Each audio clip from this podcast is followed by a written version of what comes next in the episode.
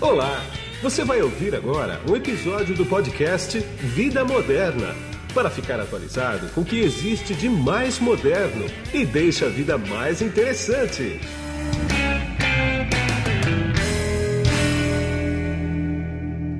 Bom, quem está comigo aqui agora é o Rodrigo Corrêa da Silva, que ele é o fundador e C E O da Suprevida. Tudo bem, Rodrigo?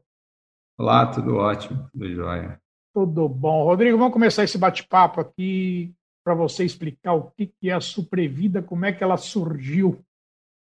Bom, a Suprevida, ela se configura hoje como um marketplace de nicho, né? A gente é, trabalha no foco específico dos produtos para a saúde que não são vendidos em drogarias, são produtos médicos é, especiais, voltados para a pessoa que está em casa ou, ou tem um, uma condição crônica, ou está se recuperando de uma cirurgia, ou tem uma questão temporária, precisa desses produtos é, e a gente agrega outras coisas. Então, a pessoa também precisa de informação, de como lidar com aquela situação é, de saúde, então a gente tem uma abundância aí de conteúdo também tratando disso. Eventualmente, ela vai precisar buscar um profissional de suporte, um cuidador, um fisioterapeuta, é, uma fonoaudióloga, alguma coisa assim, então a gente também é, oferta isso. A ideia é que a pessoa em casa não tenha uma queda na atenção à saúde, né? Porque às vezes a pessoa está dentro do hospital, está bem atendida, quando ela vai para casa, é o que a gente é, pensa sempre que é um, um, um desespero, né? Porque a pessoa tem aquela situação nova, Sim. e aí ela precisa entender como é que ela vai se comportar, precisa de produtos específicos que ela não está acostumada a comprar, vai precisar de alguém para ajudar, e, e até a gente existir, não tinha uma maneira estruturada de buscar isso, principalmente para quem está fora das grandes capitais, né? Então, claro. O varejo desse tipo de coisa, ele é muito pouco pulverizado e, no final, a Suprevida veio de uma sensibilização pessoal. Eu já estou no setor de saúde há mais de vinte anos, mas eu vivenciei isso com o meu pai. O meu pai, ele teve um, um câncer de intestino, precisou ficar usuário da bolsa de ostomia e justamente foi para casa. Desespero ele, a família, como eu tinha, né, contatos no setor, eu conseguia ajudar, mas eu fiquei muito sentindo a situação da pessoa que não tem isso, né? E como é que ela faz? Aí fui ver isso com as empresas também, né? Que, e elas também falaram, olha, esse canal de venda consumidor, para a gente, ele é muito ruim também, por isso que a gente foca na venda hospitalar. E aí, né, nesse tipo de situação onde você tem uma dor de quem compra e uma dor de quem vende, é a oportunidade para você apresentar uma solução é, diferente, e foi isso que motivou a, a construção da Suprevida para criar é, funcionalidades para resolver essa ineficiência que é grande, que já é muito antiga do mercado, não só brasileiro, mas mundial, tá. é, é, e foi aí que nasceu o projeto. Entendi. Agora, você é considerado ainda uma startup, né? E você está dentro do Hospital das Clínicas, é isso? Pois é, a gente, é, a gente já existia quando é, a Distrito, que é um ecossistema grande de inovação, é. resolveu criar uma vertical de saúde, né, para a Health Tech. Tá. É, a gente já tinha um, um conhecimento do pessoal lá, é, e eles têm um projeto bem legal que era posicionar essa vertical dentro do Hospital das Clínicas, fisicamente, inclusive, para conectar com a iniciativa de inovação do H C, que chama Inova H C. É, sabendo de tudo isso, estando nesse ambiente, a gente começou a conversar com eles e fomos a primeira health tech do Distrito Inova H C, antes até de estar finalizada a obra. Olha. É, então a gente tem uma relação bem próxima com, com eles, e para a gente foi, foi muito boa a oportunidade de estar dentro de um hospital público com a amplitude e o propósito do H C, porque é, na nossa visão, nosso propósito é ajudar as pessoas a terem mais condição de cuidar da própria saúde em casa, né? E isso é uma, é uma visão de longo prazo, porque com o envelhecimento isso vai ser cada vez mais necessário, e que tem um aspecto social grande de é, redução de barreira geográfica, porque hoje, se você nasceu numa grande capital, você tem um nível de acesso. Se você nasceu distante, seu nível de acesso é muito menor e você ou não tem como comprar, ou acaba comprando o que tem disponível lá, que é muito pouco. É, então, essa junção do propósito é, de negócio e social, para a gente é importante. Estar dentro do H C é importante para a gente manter isso, né? Porque a, a, muito fácil numa empresa de internet como a nossa, você perder a perspectiva de que, né, do outro lado da tela tem pessoa. É. Né? É. Então, a gente entendeu que estar nesse ambiente é uma lembrança diária para a gente, porque a gente entra, né, passa por dentro do complexo, está é, dentro do ambiente de saúde, com propósito social. Então, é um reforço positivo para a gente do nosso propósito, além, óbvio, de criar conexões, né, claro, de a gente estar envolvido nesse ambiente.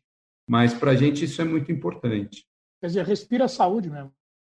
Pois é, a gente, a gente fala que a gente é health tech, né? Então, é primeiro saúde, depois é. tecnologia. Exatamente. E não focar, né? Exatamente. Agora, diz uma coisa, o teu modelo de negócio, você está falando bastante do usuário final. Você vende para empresas também? Ou para hospitais? Ou para... Isso foi uma surpresa, na verdade. Quando a gente começou o projeto, nosso foco era a pessoa física, que é onde a gente entendia que estava a dor do acesso e tal. Lançamos e, conforme a gente foi caminhando, a gente começou a ter compra de C N P Js. Hum. É, e a gente foi entender quem eram esses C N P Js e viu que são pequenas e médias empresas de serviço de saúde, né, consultórios, clínicas, ah. casas de repouso, é, consultório dentário, até veterinário, que acaba usando um pouco dos mesmos tipos de produto. E também, e aí foi a maior surpresa, planos de saúde e grandes hospitais fazendo compras emergenciais. Então, quando ah. tem uma toque, o cara precisa de uma coisa rápida, a gente acaba sendo uma, uma alternativa, né, para essa venda pulverizada. Então, hoje, trinta por cento da nossa receita é C N P J e setenta por cento é consumidor, que não é uma coisa que a gente planejava. Sim. A gente percebeu depois que começou a disponibilizar a ferramenta. Agora, vamos entrar numa coisa aí que deve ter impactado, né? Você falou que, você me falou antes da gente começar a gravar, que, que você começou a planejar em dois mil e dezoito e dois mil e dezenove entrou no ar efetivamente, né? Agora, como é que a pandemia afetou a tua empresa? Deve ter afetado de algum jeito, não é possível que não tenha afetado. Muito. Apesar de você não atuar diretamente e exclusivamente, ou grande parte, com Covid. Você atua exatamente nas, nas enfermidades que não são Covid, pelo que eu entendi. Sim, é, a, a Covid ela é vacina, né, que é medicamento, é, então está fora do nosso escopo. Mas o que acabou acontecendo... Aconteceram algumas coisas com a gente nesse período, né? Tá. A primeira, é lógico, o nosso foco é ajudar a pessoa a ter a saúde em casa... E todo mundo foi para dentro de casa. Então, é, a, a demanda aumentou naturalmente, porque as pessoas que já tinham as necessidades, as doenças crônicas, continuaram. Só que elas passaram a não poder acessar o varejo é, offline, que até foi permitido ficar aberto, mas a pessoa não queria se expor. Sim. É, e também, é, do lado dos vendedores, dos atacadistas, dos fabricantes, quando a gente conversava com eles no começo do projeto, é, as pessoas falavam, ah, poxa, que ótima ideia, isso é muito bom, mas não era prioridade de ninguém. Sim. É, porque a venda hospitalar estava funcionando, claro. É, eles não sentiam necessidade de ir para a venda direta, nem menos ainda para a internet, muitos nem têm site. É. É, é, então, era aquela coisa bacana, mas que, ah, vou ver aí uma hora. Sim. Quando todo mundo foi para dentro de casa, a venda hospitalar do que não é Covid caiu porque as cirurgias eletivas caíram abruptamente. Consultórios fecharam. É, e, pessoalmente, as pessoas passaram a viver o comércio eletrônico intensamente. O interesse no que a gente propunha aumentou muito, muito rápido. Então, a gente teve um, um pico de, de procura pelo comprador. Também tivemos um pico de interesse pelos vendedores.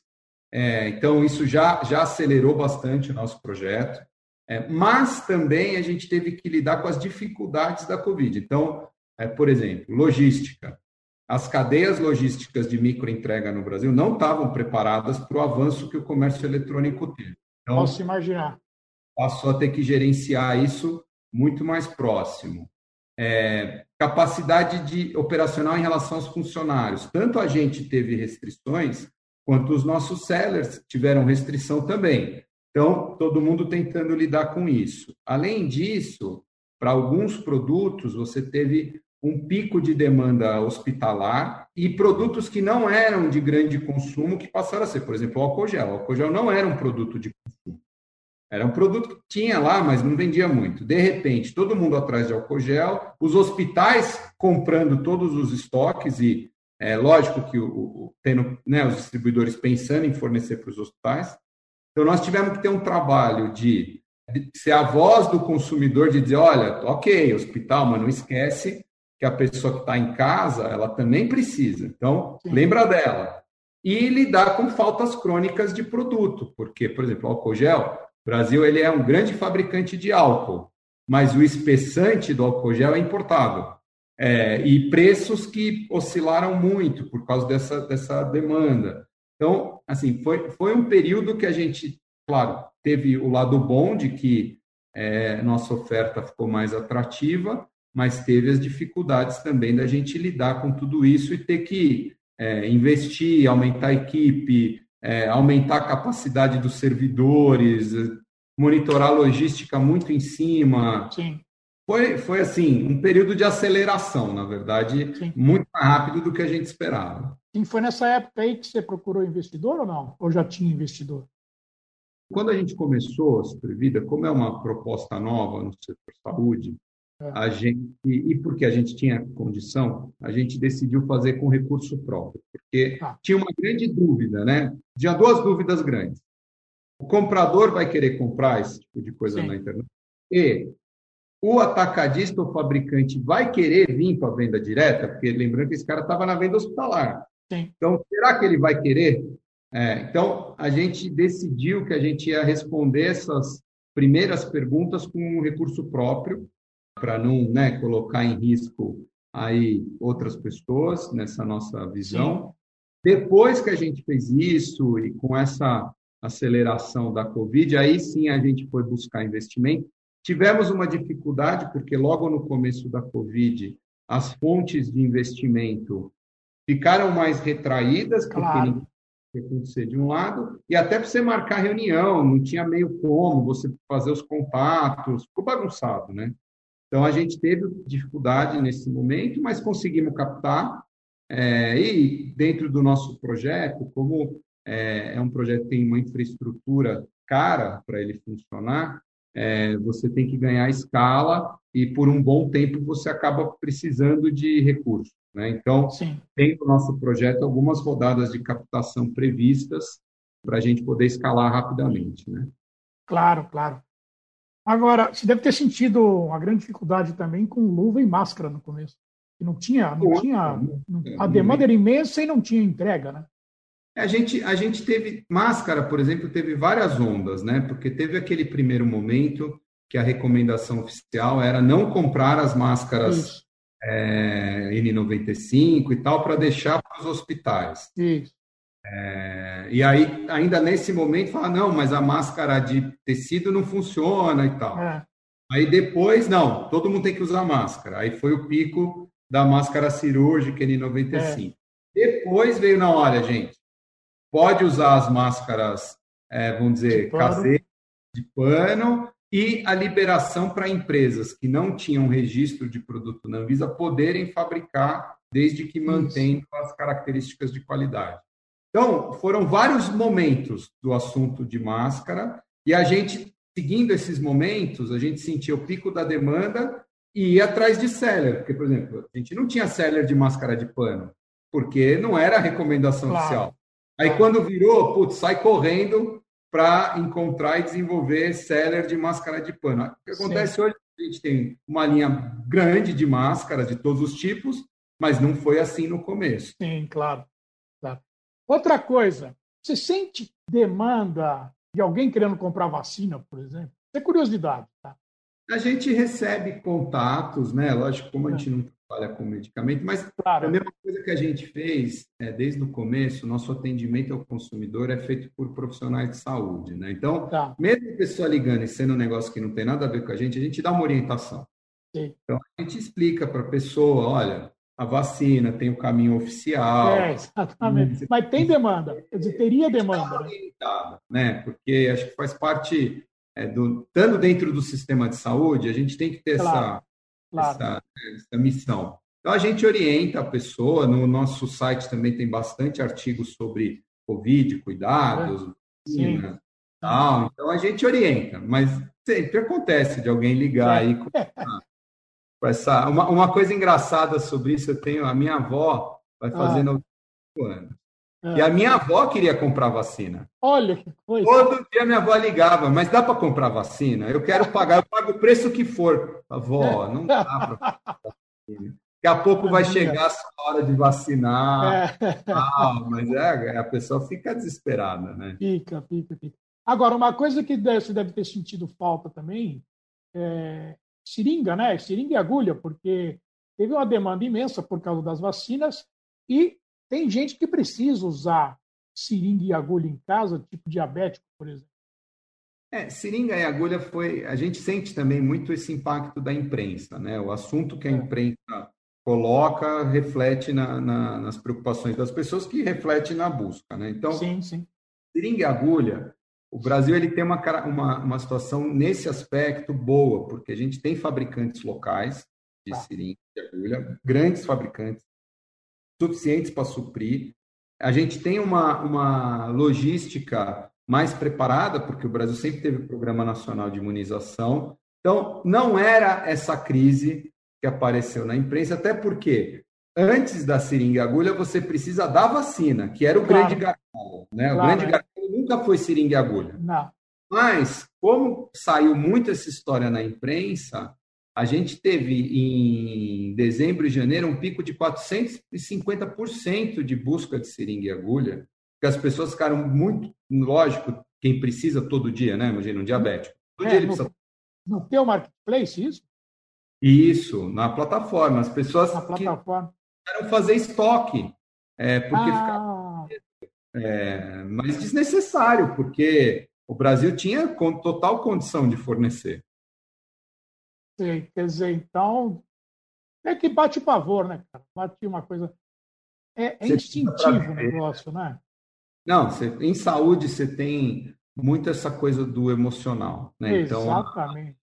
Então, é, você, é sua vida, sua saúde. Claro. Então, tanto você é, ir para coisas novas, né? Então, por exemplo, a gente sempre é, tem essa, essa visão, né? Poxa, uma pessoa que está acostumada a comprar no varejo offline, ela vai lá, passa o cartão, sai com o produto embaixo do braço. Para ela confiar, fazer uma compra na internet, poxa, é um baita voto de confiança, porque a pessoa é. ela tem um limite pequeno no cartão, às vezes, é o que ela tem para comprar o produto, ela precisa que chegue num determinado prazo, e não é o tipo do produto falar, ah, tudo bem, eu não entreguei, eu devolvo o seu dinheiro. Não, a pessoa Sim. não precisa do dinheiro, ela precisa do produto. Sim, então, claro.